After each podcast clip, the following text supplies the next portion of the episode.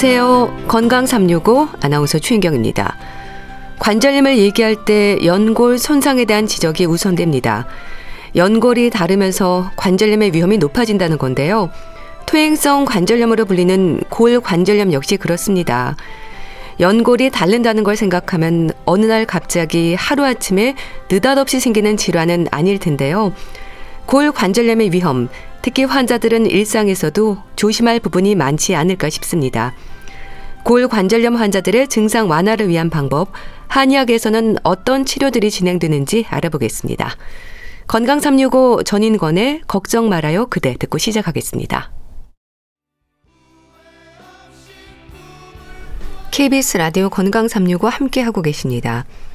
골 관절염은 퇴행성 관절염으로도 불리는데요. 이름에서처럼 서서히 진행이 되는 질환이지 않나 싶습니다. 무릎이나 손가락에서 발생하는 경우가 많다고 하는데요. 연골이 다르면서 문제가 되는 걸로 알고 있습니다. 연골이 닳는다는 게 어떤 의미인지도 궁금한데요. 경희대 한의대 침구과 김용석 교수와 함께합니다. 안녕하세요, 교수님. 네, 안녕하세요. 골 관절염과 퇴행성 관절염은 같은 의미인 거죠? 아, 그렇죠. 이제 골 관절염을 우리가 이제 퇴행성 관절 질환 또는 퇴행성 관절염이라고도 부르거든요. 예. 근데 관절이라는 건 뭐냐면 뼈와 뼈 사이 또 연골이 있고 물렁뼈가 있고 관절막 이렇게 돼 있거든요. 예. 그러니까 뼈 끝을 싸고 있는 우리가 흔히 물렁뼈라고 하는 거 있잖아요. 그게 연골이 관절에 오는 충격을 이렇게 완화시켜 주는 작용을 하는데 예. 이게 이제 나이가 들게 되면은 이게 퇴행성 변화가 생기잖아요. 또 이제 관절을 너무 무리하게 오랫동안 반복해서 사용하게 되면 이 연골이 점차적으로 이제 손상이 돼요. 이제 네. 달아 없어진다고 얘기하잖아요. 네. 그러면 이제 연골 밑에 뼈가 있잖아요. 그게 노출되면서 관절 주변에 있는 그 활액막에 염증이 음. 생기거든요. 네. 그러면 아프고 또 심하면 이제 변형도 되는 질환이기 때문에 이거를 퇴행성 관절염 또는 뭐 골관절염이라고 하는데 아무래도 증상은 통증하고 관절이 변형되는 게 문제이거든요. 네. 그러니까 관절 많이 사용한 다음 날 주로 이제 오후나 저녁에 또 이런 통증이 생기게 되겠고요.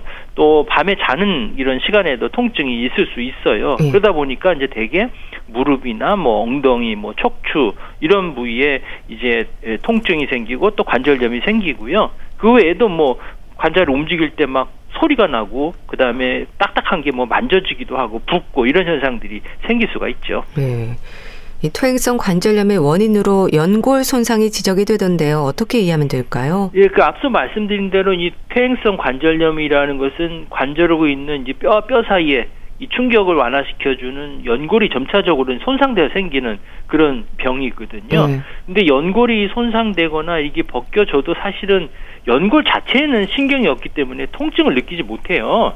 근데 이제 약간 더하게 이제 연골이 손상이 일어나도 통증이 없어도 이제 계속해서 무리하게 쓰는 거잖아요. 네. 그러면은 이제 연골이 더 닳아지게 문제가 생기는데 이 무릎 연골 자체는 이제 다른 조직하고 조금 달리 자연 치유되는 것은 없어요. 음. 그 얘기는 뭐냐면 한 번 손상되거나 달아 없어지게 되면 이 스스로 재생이 안 되니까 네. 점점 점적으로 손상의 범위가 넓어지는 거죠. 그러니까 이렇게 달아서 또 손상된 연골이 시간이 지나면서 점점 커지면서 그러면 이제 뼈가 드러나잖아요. 그러면서 이제 퇴행성 관절염이 되는 거죠. 네. 그런데 주로 무릎을 떠올리지만 손가락에도 퇴행성 관절염의 위험은 있는 거죠. 어, 그렇죠. 이제 골관절염이나 퇴행성 관절염은 이제 체중을 많이 받는 관절에 많이 생기거든요. 네. 앞서 말씀드린 대로 뭐 무릎이라든지 엉덩이라든지 척추 관절에 이제 통증이 많이 생기게 되고요. 심하면 이제 변형까지 생긴다고 말씀드렸잖아요. 네. 그러니까 무릎의 통증이 가장 많이 또 흔히 나타날 수가 있거든요. 그래서 계단을 오를 때나 이렇게 또 내릴 때 이렇게 통 통증이 많이 나타나게 되는데 대개 이제 계단 올라갈 때보다는 내려갈 때 음, 통증이 음, 더 심하니까 무릎에 상당히 부담을 주게 되거든요. 그래서 우리가 이제 계단 오르 내리는 운동을 하십시오. 뭐 이렇게 얘기를 하면은 올라가실 때는 걸어 올라가도 내려올 때는 꼭 엘리베이터 타고 내려오시는 게 좋거든요. 음. 그래도 이제 퇴행성 관절에 무릎만 생기는 게 아니고 손가락에도 발생할 수가 있어요. 이런 경우는 어떤 경우에 주로 이제 중년의 여성분들 있잖아요. 네. 이런 분들이 많이 나타나요. 음. 왜냐하면 주부들은 아무래도 손가락을 많이 사용하잖아요. 그래서 이제 중년 여성분들한테 이런 손가락에서 생기는 퇴행성 관절염이 많이 생기게 되고요. 네. 이렇게 되면 이제 손가락이 아프기도 하고 그다음에 손가락 마디마디가 이제 굵어지거든요. 근데 이런 경우는 또 류마티스 관절염하고 좀 비슷하기 때문에 잘 구별을 해야 되죠. 그럼 류마티스 관절염과는 어떤 차이가 있을까요? 혼동하는 분들도 많으신데요. 이 관절염은 크게 보면 이제 퇴행성 관절염하고 류마티스 관절염 이렇게 이제 구분을 하거든요. 음. 이 류마티스 관절염은 이제 퇴행성 관절염하고 달리 이제 자가 면역 질환이라고 그래요. 이게 자가 면역이라는 것은 뭐냐면 우리 몸이 바깥에서부터 나쁜 병균이라든지 나쁜 물질이 오면 여기에서 반응을 해갖고 우리 몸 안에서 면역 체계를 만드는 거거든요. 예. 그래서 그런데 이 문제는 뭐냐 우리 몸 안에 있는 것들을 바깥에 오는 것으로 잘못 인식하고 공격해서 음. 문제를 생기는 게 이게 자가 면역 질환이에요. 네. 대개 이런 이런 어, 류마티스 관절염 같은 경우는 통증이 주로 손목이나 손가락, 발가락에 나타나는데 이게 대칭적으로 나타난다. 양쪽 다 나타난다는 게 특징이고요. 네. 그 퇴행성 관절염은 이제 관절을 보호하는 연골이 손상이 되니까 여기에 염증이 생기고 통증이 생기니까 대개 이제 많이 쓰는 쪽에 생기게 되겠죠. 그러다 보면 이제 비대칭 쪽으로 통증이 느껴지고 그 부위가 국소적인 부위만 이제 통증이 생기게 되고요. 이 손가락 퇴행성 관절염은 주로 손가락 끝에 끝 음. 부분에 이제 통증이 생기고 또 류마스 관절염은 손목이나 뭐 손바닥과 이제 손가락 관절 만나는 부위, 그 부위에 이제 통증이 생기고요. 네. 류마티스 관절염은 이제 자가 면역 질환이다 보니까 통증 부위에도 여러 가지 전신적인 생각 이런 증상들이 생기거든요. 특히 이제 특징적인 소견이 뭐냐면 손가락을 갑자기 붓고 자고 일어나면 뻣뻣해지는 이런 현상들이 아침에 한 시간 이상 지속되는 거거든요. 음. 그리고 심한 경우에는 뭐 체중도 줄고 열도 나고 이런 전신적인 증상들이 생기게 되고요. 그래서 아무튼 류마티스 관절염은 아침에 기상시에도 심하고 오후가 되면 통증하고 붓기가 조금 줄어주는 이런 형태가 나타나지만 그반 대로 이제 퇴행성 관절염 같은 건 관절을 많이 사용해서 생기는 거니까 네. 통증이 이제 오후나 밤에도 심해지는 이런 현상들이 있죠. 네. 일단 원인에서부터 전혀 다른 질환인 건데요. 그럼 증상으로는 일반인들이 보기에 구분하기 좀 어려운가요? 네, 골관절염은 퇴행성 관절염하고 뉘마스 관절염의 차이점을 사실 말씀드렸지만 네. 의료인이 아니면 일반인들은 음. 통증 부위가 비슷하니까 그 차이를 잘 구분하지 못하시는 경우가 많이 있어요. 네. 그래서 손가락 아프면 아 이게 류마티스 맞냐 아니면 퇴행성 관절염 이렇게 좀 헷갈리는 분들이 많은데 사실은 이제 기전이 다르고 또 치료 다른 질환이다 보니까 정확하게 진단하고 치료하는 게 중요하거든요. 왜냐하면 연골은 한 번 손상되면 자연적으로 치유되지 않고 점점 점점 심해지는 이런 현상들이 있기 때문에 증상이 초기에 나타났을 때 잘 구분해서 적절하게 치료를 하는 것이 무엇보다도 중요하죠. 그렇기 때문에 관절에 통증이 있다고 해서 아 이거 퇴행성 관절염이나 류마티스 관절염 자기 스스로 진단하지 마시고 병원에 가서 정확하게 진단 받으시는 게 좋죠. 네. 퇴행성 관절염이 어느 날 갑자기 통증이 생기는 건 아니잖아요. 연골이 닳기까지 꽤 오랜 시간 진행이 될 텐데 통증이 느낄 정도가 돼서야 알게 되는 건가요? 그렇죠. 이제 퇴행성 관절염 초기에는 관절 부위에 통증이 있어도 아주 약한 통증이 나타나거든요. 또 이제 관절을 좀 움직일 때 통증이 약간 조금 더 심해지는 현상이 있는데 네. 그때 이제 무리하지 않고 좀 쉬거나 뭐 찜질 같은 거 하면 이게 괜찮아지거든요. 음. 그렇기 때문에 아 이거 별거 아니야. 뭐 일시적인 게 이렇게 지나치는 경우가 상당히 많아요. 그래서 사실 그렇잖아요. 네. 별로 아프지 않고 참을 만하면 병원 안 가잖아요. 맞아요. 그리고 또 이제 퇴행성 관절염은 이제 나이가 드는 생기니까 아이 나 이 정도 되면 다 아파. 뭐 그냥 어, 누구나 아픈 건데 뭐 그리고 소리 내는 경우가 많아요. 음. 그래서 이제 병원을 찾을 경우는 대개 이제 움직일 때만 아픈 건 아니라 이제 가만히 있어도 지속적으로 아플 때 이제 병원에 오시는 경우가 많은데 음. 이렇게 되면 병이 상당히 진행된 거라고 볼 수 있어요. 음. 그 외에도 뭐 관절을 움직이는데 운동 범위가 좀 줄어들거나 붓거나 또 뭐 관절 주위가 아프거나 관절을 움직일 때 또 운동할 때 보면 뭐 삐걱하는 이런 소리가 나기도 하고 또 걸을 때 좀 불편함이 생기는 이런 현상들이 생기면 병이 이미 진행된 거라고 볼 수 있죠. 네. 초기에는 참는 경우가 많을 것 같은데요. 환자들은 주로 어떤 표현을 하세요? 이 퇴행성 관절염 중에 가장 많이 나타나는 게 무릎 통증이거든요. 근데 예. 이제 환자분들이 호소하는 증상들을 보면 처음에 보면 아 새큰거리다 이렇게 말씀하시는 음. 경우 있고요. 뭐 뻐근하다, 또 뭐 시리다, 또 어떤 경우는 이제 붓는 것 같다, 뭐 뻑뻑하다, 또 무릎 구부리가 구부렸다 폈다 이게 좀 힘들다. 예. 그리고 구부릴 때 뭐 똑똑하는 이 소리가 난다. 뭐 쪼그리고 일할 때 너무 힘들다. 뭐 저리다. 어, 힘이 들어가지 않고 막 주저앉고 싶다. 뭐 이런 현상들을 어, 호소하시게 되는데 이런 경우에 적극적으로 치료하셔야 병의 진행을 막아주거든요. 그렇지 않고 치료 시기를 놓치면 연골이 완전히 손실돼서 나중에 관절 모양이 변형이 되고 걷는데도 이런 여러 가지 불편감이 생길 수가 있지요. 그래서 가만히 있어도 관절의 통증이 지속된다. 그러면 검사를 통해서 적극적으로 치료를 하셔야 돼요. 예. 옛말에 호미로 막을 거 가래로 아, 막는다는 예. 속담이 있잖아요. 예. 이게 병이 걸리면 심해지기 전에 신속하게 치료하는 게 현명한 방법이죠. 네. 자, 퇴행성 관절염에 대한 이런 질문도 있습니다. 들어보시죠. 무릎이 점점 더 아픈 것 같고요. 관절염이라는 진단을 받기도 했는데 그래서 집에서 다리 뻗고 힘주는 운동도 하고 찜질도 해보고 애를 쓰고 있었는데요.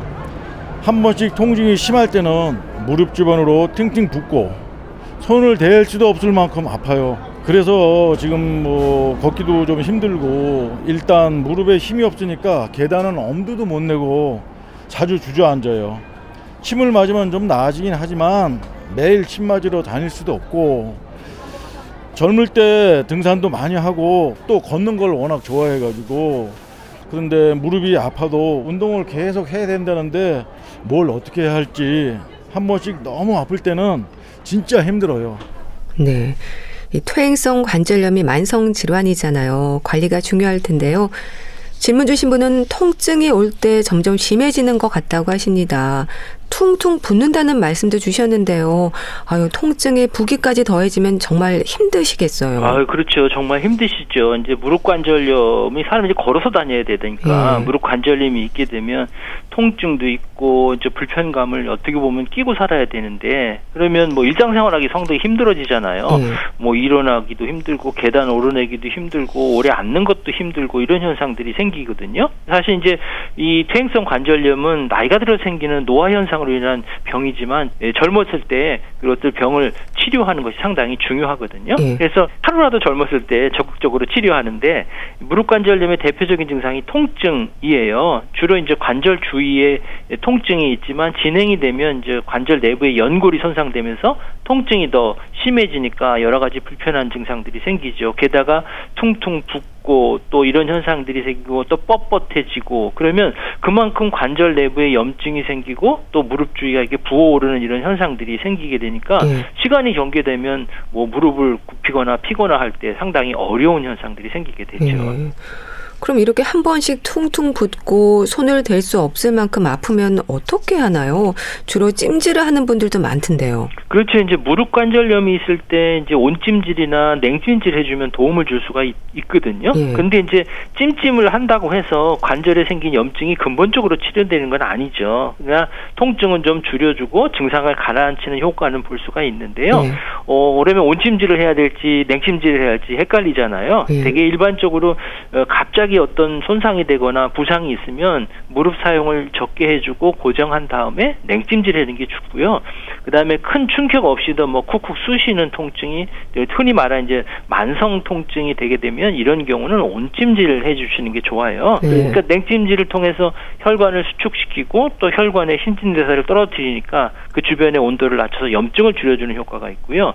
또 온찜질은 조직의 어떤 저항력을 좋아지고 혈액순환 좋게 해주고 근육이 뻣뻣해지는 것을 풀어주는 이제 부드럽게 해주는 이런 효과가 있기 때문에 염증 반응으로 열이 나며 붓는 경우는 냉찜질 네. 그리고 통증이 심하고 또 뻣뻣하고 열이 없는 경우는 온찜질 이렇게 해주시는 게 좋죠. 네.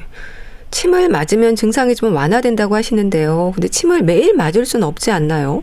어, 침은 우리가 이제 표준 임상 진료주 침 보면 무릎 관절염 환자들한테 아주 좋은 통증을 음. 완화시켜주고 또 기능을 개선시켜주고 삶의 질을 개선시켜주기 때문에 침 치료를 권고하고 있거든요. 또 이제 국내의 연구진 발표에 의하면 침 치료가 무릎 관절염 개선에 아주 효과가 있다고 보고가 됐는데요. 네. 대개 보면 이제 침치료를 받지 않는 환자의 수술률이 침치료를 받은 환자의 관절염 환자의 수술률에 비해서 한 3.5배 높은 음. 것으로 나타났거든요. 그러니까 특히 이제 노인이나 여성이 침치료 받을 경우는 수술률이 80% 이하로 이렇게 줄어든다고 이렇게 나타났어요. 네.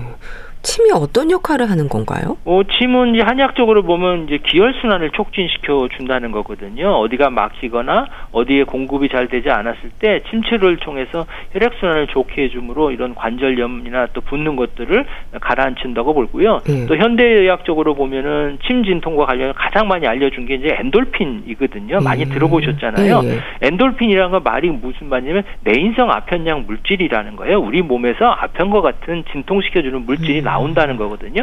이 침치료를 하게 되면 이런 엔돌핀 같은 것들이 분비되면서 통증 신호를 차단시켜서 이제 진통 효과를 나타내는 거고요.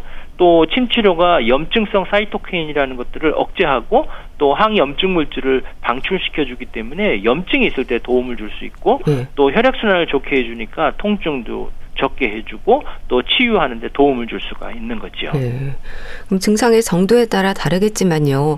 침 치료를 시작하면 며칠 간격으로 맞는 게 일반적인가요? 그침 치료의 주기는 대개 이제 환자분들이 나타나는 증상이라든지 환자의 상태에 따라서 이제 달라지는데요. 네. 매일 맞는 분도 있지만 일주일에 한 번 내지 두 번 또는 세 번 이렇게 치료하거든요. 일반적으로는 매일 하기보다는 뭐 이틀에 한 번씩 하는 경우가 대거든요. 왜냐하면 침 치료를 하게 되면 일단 찔르니까 조 직이 손상될 거 아니에요. 아, 예. 그게 회복되는데 한 이틀 정도 걸리거든요. 그러니까 손상된 조직이 회복되기 전에 또 침출을 해서 손상을 시게 되면 더 아플 수가 있기 때문에 한 예. 이틀에 한 번씩 하시는 게 좋죠. 예.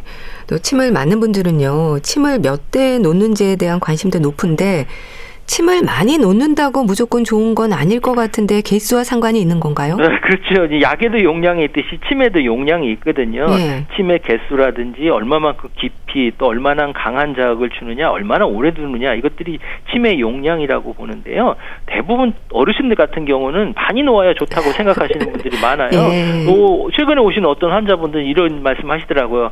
침을 놓을 수 있는데 다 놔주세요. 네. 이렇게 분도 계시거든요. 네. 어떤 분들은 또 아유 나 힘드니까 조금만 놔달라고 하시는 분도 사실 있거든요. 그러니까 치매 개수는 증상이라든지 환자의 상태에 따라서 정하게 되는 거지요. 음.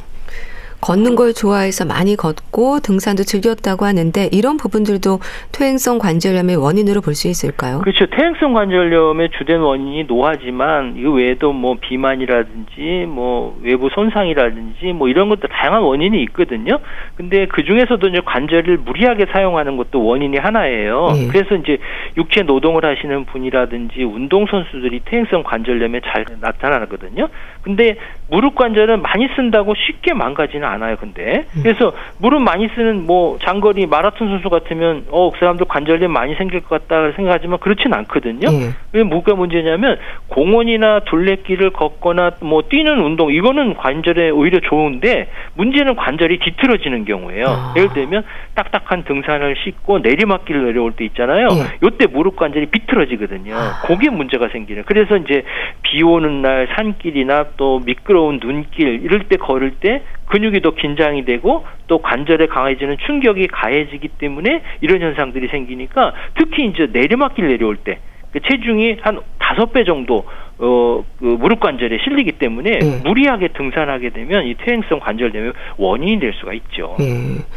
근데 질문 주신 분도 말씀 주셨지만요. 운동을 삼가는 게 좋은 것도 아니지 않나요? 그렇죠. 관절을 아낀다고 신체 활동을 줄이고 운동을 피하는 것은 잘못된 거거든요. 음. 오히려 규칙적으로 적절한 운동을 통해서 무릎 관절을 근육이나 이런 부분들을 튼튼하게 해주는 것이 무릎 관절들이 빨리 진행된 것을 막을 수가 있죠. 그래서 규칙적인 운동을 하고 관절 주변의 근력을 강화시켜서 관절을 보호하고 또 약해진 관절들을 강화시켜주는 이런 운동요법을 계속 하시는 게 좋죠. 음.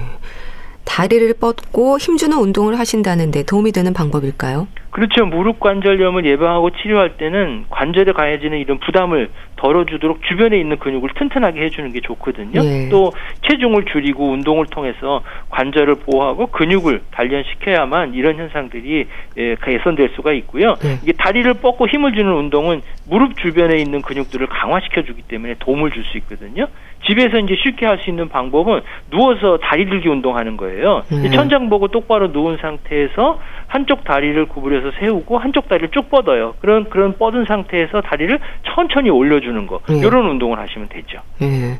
그럼 되도록 피해야 하는 자세나 운동도 있을까요? 그렇죠. 관절염 환자들이 주의해야 할 운동은 사실은 뭐 등산이나 계단 내려오기라든지 뭐 이런 줄넘기 같은 이런 거 운동이거든요. 네. 그래서 일상생활에서 주의해야 할 것은 뭐 손빨래나 걸레질 할 때 쪼그리고 앉아서 하는 거 있고요. 음. 그 다음에 오랫동안 서 있는 거 또 양반다리로 이렇게 앉는 거 있잖아요. 이런 것들이 안 좋거든요. 그 쪼그리고 앉아서 생활하는 사람은 서 있을 때보다 한 세 배 내지 다섯 배의 체중이 무릎에 쏠리기 때문에 이런 음. 현상들이 생기는 것을 조심하셔야 되고요. 또 평소와 다르게 이제 피곤하고 또 피로가 지속되면 관절이 움직이는 범위가 줄어들고 또 관절에 생기는 이 붓기가 커지고 그래서 운동 후 1시간 이상 지속되는 통증이 있으면 운동을 중단해야 되죠. 네. 이 퇴행성 관절염의 치료에서 인공 관절과 같은 수술적 치료도 있겠지만요. 아무래도 보존적 치료로 진행이 되는 경우가 많을 텐데요. 치료를 결정하는 기준이랄까요? 뭐 직업이나 통증의 강도라든지 여러 요인들이 고려가 될 것 같은데요. 그렇죠. 이제 퇴행성 관절염은 관절이 얼마큼 손상이 됐느냐에 따라서 1기에서 4기 정도 구분하거든요. 예. 그 젊은 환자일수록 아직 연골이 남아 있는 상태이기 때문에 1기에 3기에 되는 경우가 많고요.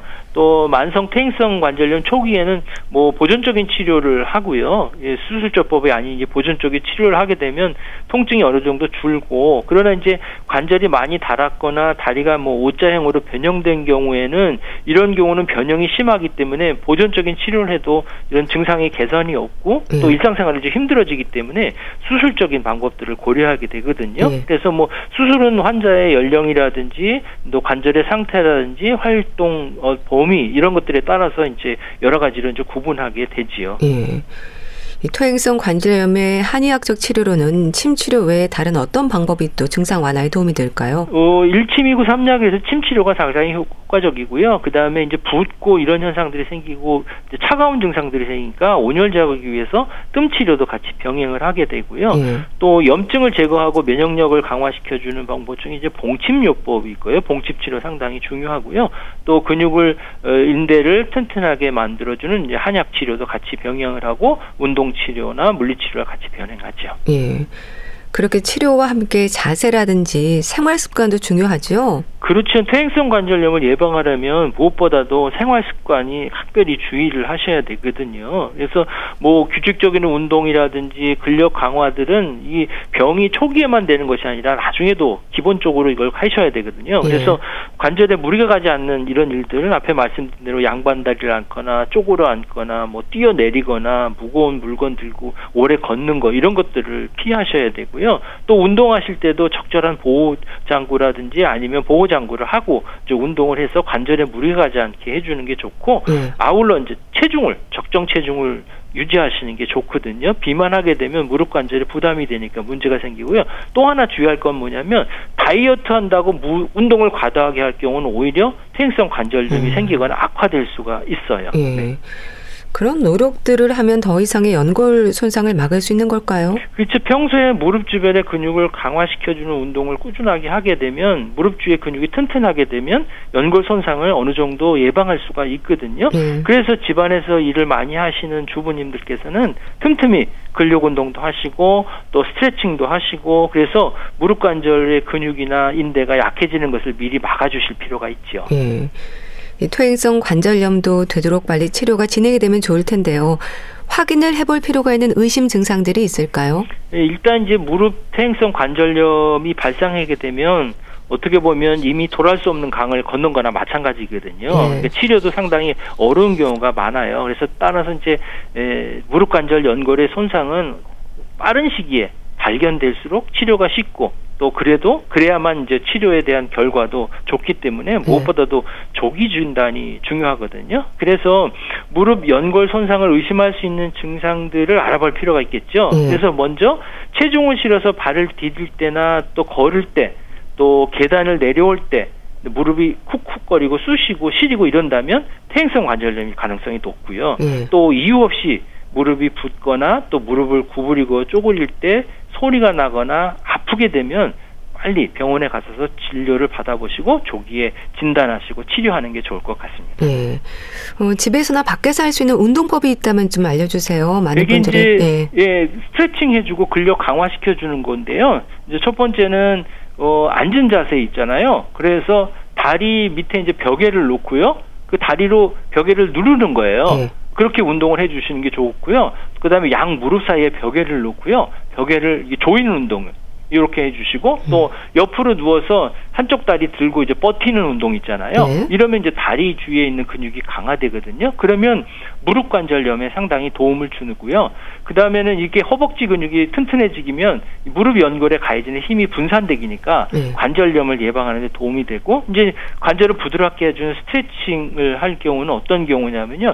다리를 쭉 뻗은 상태에서 허리를 굽혀갖고 손이 이제 발에 닿도록 하는 운동 있잖아요. 네. 이렇게 하거나 뭐 누운 상태에서 한쪽 다리 허벅지를 양손으로 잡고 다리를 이렇게 잡아 당기는 배 쪽으로 잡아 당기는 운동을 하거나 또 누워서 자전거 타는 운동 있잖아요. 이런 것들 하게 되면 도움을 줄 수가 있죠. 네. 투행성 관절염에 대해서 자세히 알아봤는데요. 경희대 한의대 침국과 김용석 교수와 함께 했습니다. 감사합니다. 네, 감사합니다. KBS 라디오 건강 365 함께 하고 계신데요. 김세화의 OES 듣고 다시 오겠습니다.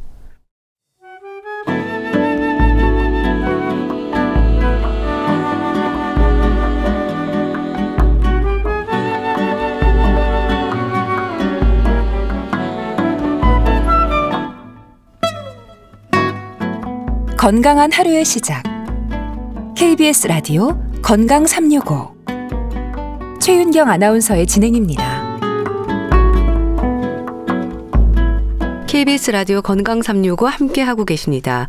주말의 건강 책 정보 북컬럼니스트 홍순철 씨 자리했습니다. 안녕하세요. 네, 안녕하세요. 오늘 소개해 주실 책은 뭔가 제목부터 좀 먹먹함을 주는데요. 제목이 마지막 끈을 놓기 전에 이렇게 되어 있네요. 그렇습니다. 마지막 끈을 놓기 전에 어떤 분들이 마지막 끈을 아, 놓으려는 분들일까요? 음. 우리가 자살, 음. 이 주제를 다루고 있는 책인데요. 자살의 원인부터 예방까지 25년의 연구를 집대성한 자살에 대한 모든 것이란 부제가 적혀 있습니다. 예. 자살이란 단어를 들으면 어떤 생각이 먼저 드세요? 참 어떻게 표현해야 될지 잘 모르겠습니다. 네. 네. 그 당사자 혹은 어 뭐 유가족 그분들의 마음을 어떻게 이야기할지 모르겠는데 잊을만 하면 뭐 유명인이 또 누군가의 가족이 또 요즘은 아직 앞길이 창창한 청소년 청년들이 아 자살로 세상을 떠났다는 보도를 접하게 됩니다. 네. 그리고 아, 그들이 절망 속을 헤맬 때 과연 우리가 우리 사회가 무엇을 해줄 수 있을까? 우린 정말 아무것도 해주지 못했구나. 이런 생각에 자책하게 되는데요. 40초에 한 명, 1년에 80만 명. 전 세계에서 수많은 사람들이 자살로 생을 마감하고 있다고 합니다. 예. 특히 대한민국은요, OECD 회원국 가운데 자살률이 가장 높은 나라로 손꼽히고 있습니다. 한 달에 천명 이상이 자살로 생을 마감하고 있다고 그래요. 예. 이유도 다양하죠. 경제 불황 때문에 취업난 때문에 청년층부터 노년층까지 자살이 끊이지 않고 있는데요. 네. 오늘 소개해드리는 마지막 끈을 놓기 전에 이 책은 자살 연구 분야의 세계적 권위자인 로리 오코너란 분이 25년 동안의 자살 연구를 집대성한 책입니다. 예. 자살의 심리, 원인, 오해, 그리고 예방책에 이르기까지 자살에 관한 모든 정보를 총망라해서 소개하고 있습니다. 예.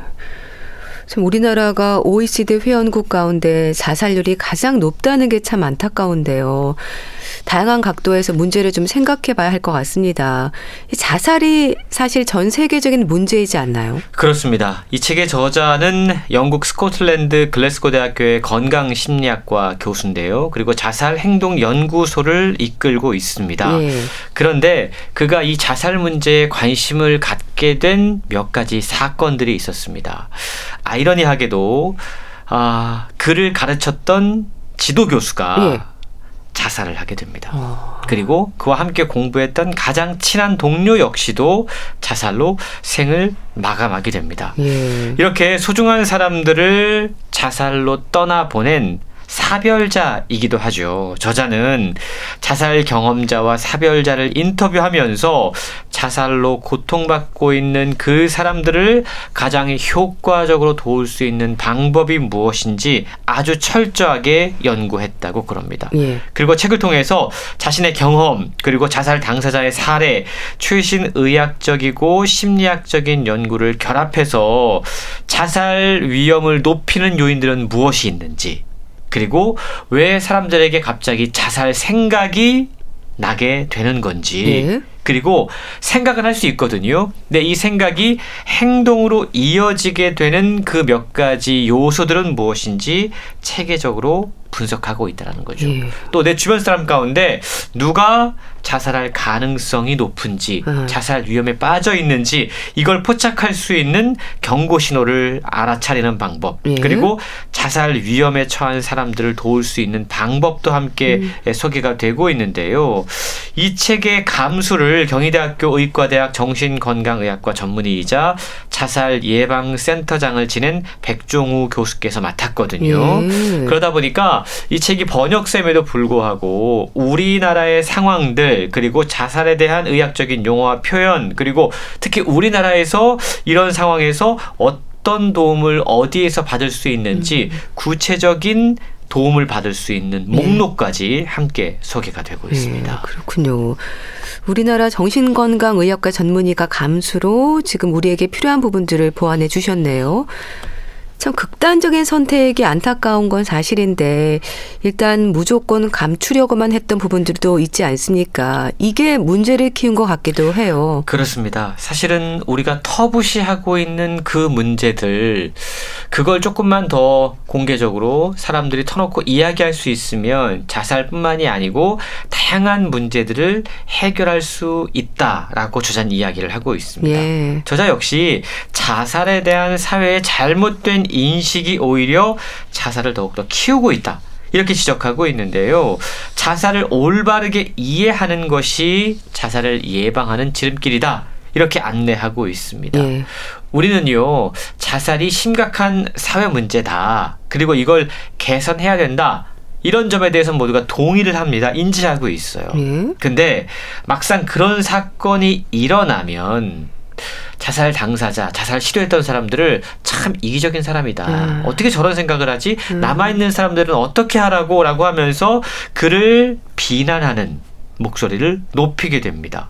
뿐만 아니고 남겨진 사람들은 왜 사랑하는 사람이 스스로 목숨을 끊었는지 이해하지 못해서 더욱더 힘들어합니다. 음. 그리고 나 때문에 그렇게 그렇게 됐구나. 아, 라고 자책하게 되죠. 예.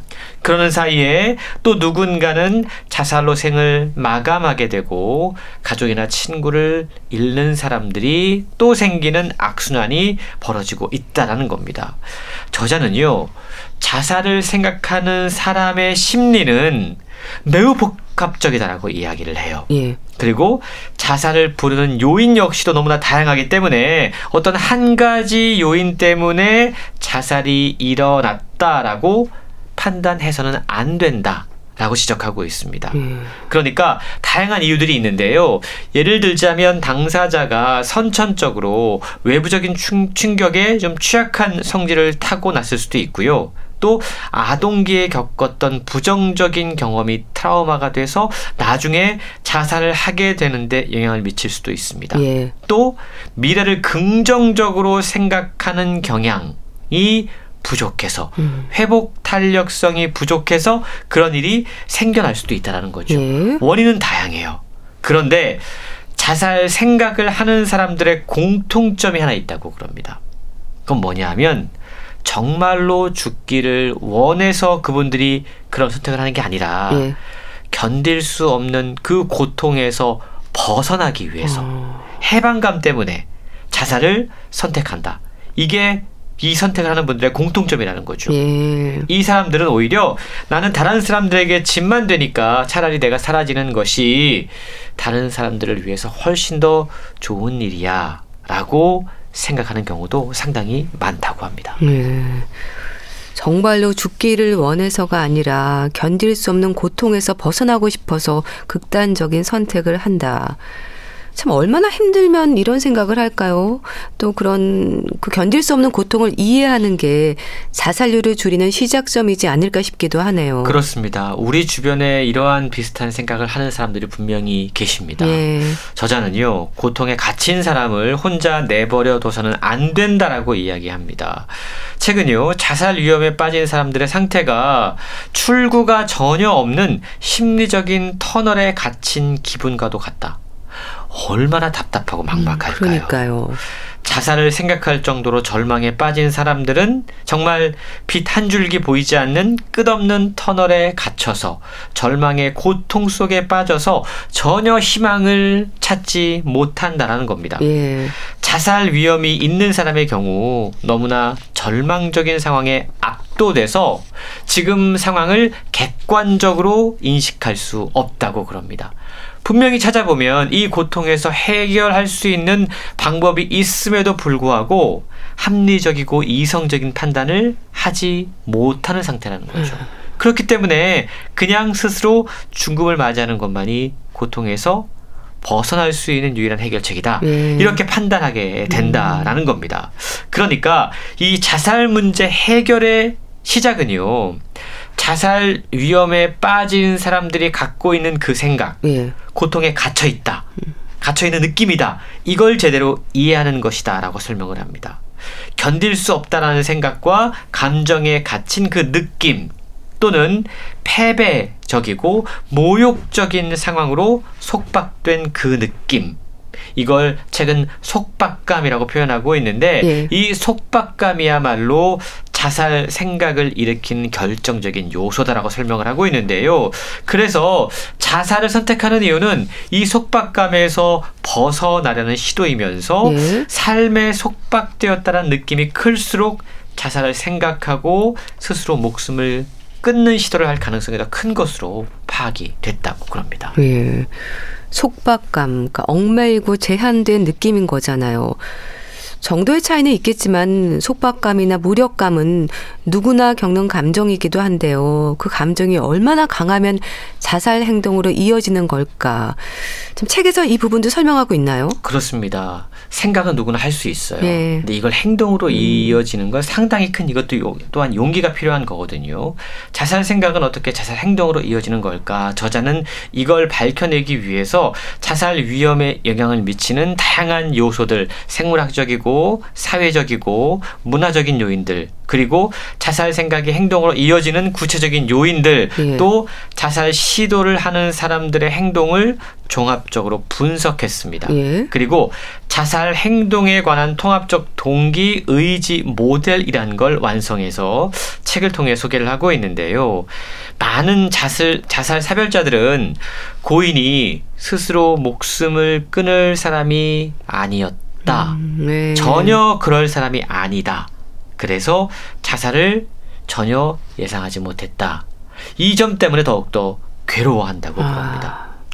누가 자살 생각을 희생에 옮기고 또 어떤 사람은 그렇지 않은지 사실 미리 알기란 정말 어렵다고 그래요. 예. 그럼에도 불구하고 최근 자살 생각이 행동으로 이어지는 구체적인 요인을 여덟 가지로 정리해 소개하고 있는데요. 예. 자살 위험에 빠진 당사자가 자살 수단에 쉽게 접근할 수 있는지. 음. 그러니까 주변에 뭔가 수단이 있으면 더욱더 행동으로 옮길 가능성이 높아진다는 거죠. 그리고 구체적으로 자살할 계획을 세웠는지, 또 주변인의 자살에 노출된 적이 있는지, 예. 충동적으로 행동하는 경향이 있는 사람인지, 신체적인 고통을 얼마나 잘 견디는 사람인지, 예. 또 죽음을 두려워하는 정도가 줄어들었는지, 또 자신이 죽어가는 생생한 심상을 경험하는지 마지막으로 과거에 자살이나 자해 행동을 한 적이 있는지에 따라서 생각이 행동으로 옮겨지는 비율이 달라진다는 겁니다. 네. 그러니까 생각은 할 수 있지만 우리 주변에 행동으로 옮길 수 있는 이러한 요인들이 있으면 이런 사람들은 더욱더 우리가 아, 주의 깊게 관찰을 하고 뭔가 도움을 줄 수 있어야 된다라는 것이죠. 예. 주변에서 좀 관심을 가지고 행동을 지켜보면 위험을 좀 알아챌 수 있을까 생각도 드는데요. 이 부분은 어떨까요? 사실 저자가 강조하는 부분 역시 그러한 겁니다. 우리가 주변 사람들에게 관심을 갖고 특히 사랑하는 사람들에게 관심을 갖고 그가 어떤 생각을 하고 있는지 어떤 행동을 할 수 있는지 충분히 파악할 수 있다라는 거예요. 예. 그러기 위해선 우리가 기존에 갖고 있었던 자살에 대한 오해를 먼저 좀 음. 예, 좀 불식해야 됩니다. 자살은요, 오랜 세월 사회적 금기로 여겨졌습니다. 예. 그러다 보니까 이걸 공개적으로 이야기를 하고 예방책 역시 공개적으로 논의하는 것에 대해서 그동안 약간 금기시해 왔습니다. 음. 내 주변 사람들 가운데 자살로 목숨을 끊은 사람이 있으면 그걸 감추거나 속이거나 사건을 은폐하기에 급급했습니다. 아, 그랬죠. 그러다 보니까 오히려 잘못된 속설들이 더 퍼져나가고 예. 이 자살을 시도하는 사람들에게 문제가 있다. 이런 부정적인 인식이 더욱더 굳어지고 있다는 겁니다. 이게 지금도 별반 다르지 않은데요. 음. 이 자살하는 사람들은 대부분 뭐 우울증이나 정신질환이 있다. 예. 이런 오해가 있는가 하면 자살 행동의 동기는 관심을 받으려고 하는 것이다. 음. 이런 이야기하는 사람들이 있습니다. 그러니까 자살을 마치 고인의 성향으로 인한 어떤 실수나 실책으로 치부하는 경우가 많이 있다라는 거죠. 예. 치명도가 낮은 자살 수단을 선택한 사람들은 정말로 목숨을 끊을 생각이 없다. 이렇게 이야기하면서 어, 뭔가 위험 신호를 무시하는 경우도 상당히 많이 있다는 겁니다. 예. 자살은 경고 없이 일어난다. 자살은 예방할 수 없다. 이렇게 이야기하면서 자살을 피할 수 없는 불의의 재난으로 여기면서 두려움을 나타내는 인식은 잘못된 것이다라고 최근 지적하고 있다는 겁니다. 예. 이런 자살에 대한 오해와 편견이 오히려 자살에 대한 위험을 더욱더 키우고 있다. 라고 지적하고 있는데요. 자살에 대한 부정적인 인식이 팽배하면 자살을 생각하거나 자살 경험이 있는 당사자 그리고 주변 사람들을 자살로 잃은 사별자는 이 문제 때문에 내가 고통받고 있다는 사실을 외부에다가 이야기하지 할 수가 없습니다. 아, 공개적으로 터놓을 수가 없어요. 그러면 예. 또 다른 악순환. 실제로 자살 사별자 가운데 다시 자살을 선택하는 어, 사람들이 많다. 예. 그 이야기는 고통을 내가 제대로 이야기하지 못했기 때문에 그런 일들이 벌어지고 있다라는 것이죠. 예. 극단적인 선택을 하는 사람들 대부분이 정신질환을 앓고 있다는 편견은 정말 잘못된 생각이라는 거 기억해야 할 것 같은데요. 그러니까 오히려 아무렇지 않게 평범한 생활을 하고 있다고 생각했던 사람이나 밝았던 사람이 또 극단적인 선택을 하는 경우도 있지 않습니까? 그렇습니다. 앞서 설명한 것처럼 극단적인 선택의 원인이 우울증 때문이다, 정신질환 때문이다, 이렇게 단순하게 판단하지 말라는 겁니다. 예. 실제로 우울증으로 병원에서 치료받는 환자 가운데 자살에 이르는 사람은 5% 미만밖에 되지 않는다고 그럽니다. 음. 자살의 원인은 엄청나게 다양해요. 그렇기 때문에 정신질환이 자살의 전제 조건도 될 수 없고 충분 조건도 될 수 없고요. 또 당사자에게 불리한 사회적 조건이나 어떠한 강한 상실 또 다른 어떤 스트레스 요인이 작용하고 있는 것은 아닌지 두루 살펴봐야 된다는 겁니다. 예. 뿐만 아니고 감정이 다운됐던 사람이 갑자기 감정 상태가 좋아지면 이게 자살 위험이 줄어들었다라고 판단하기보다 음. 오히려 늘었다. 이 점을 기억해야 된다고 그래요. 예. 심한 우울증으로 고통에 억눌린 상태라면 자살 계획을 세워서 실행에 옮길 에너지나 동기가 남아있지 않은 경우가 많이 있다고 그럽니다. 근데 본인이 스스로 세상을 끝내야겠다라고 결심했다면 문제를 해결하기 위해서 오히려 약간 밝은 고양된 감정 상태가 될 수 있다라는 거죠. 예. 이런 식으로 우리가 잘못 알고 있는 자살에 대한 다양한 정보들을 최근 이야기를 하고 있는데 우리가 쓰는 언어 그리고 여러 가지 감정 표현 이런 것들로 사실 우리 주변 사람들이 음. 더 고통받고 있는 것은 아닌지 네. 한번 살펴야 된다라고 책은 이야기하고 있습니다. 네. 또 상담으로 도움을 드릴 수 있는 1393번도 기억을 하시면 좋겠네요. 마지막 끈을 놓기 전에 소개해 주셨는데요. 잘 들었습니다. 북컬럼니스트 홍순철 씨 감사합니다. 고맙습니다. 송골매의 세상 모르고 살았노라 보내드리면서 인사드릴게요. 건강365 아나운서 최인경이었습니다. 고맙습니다.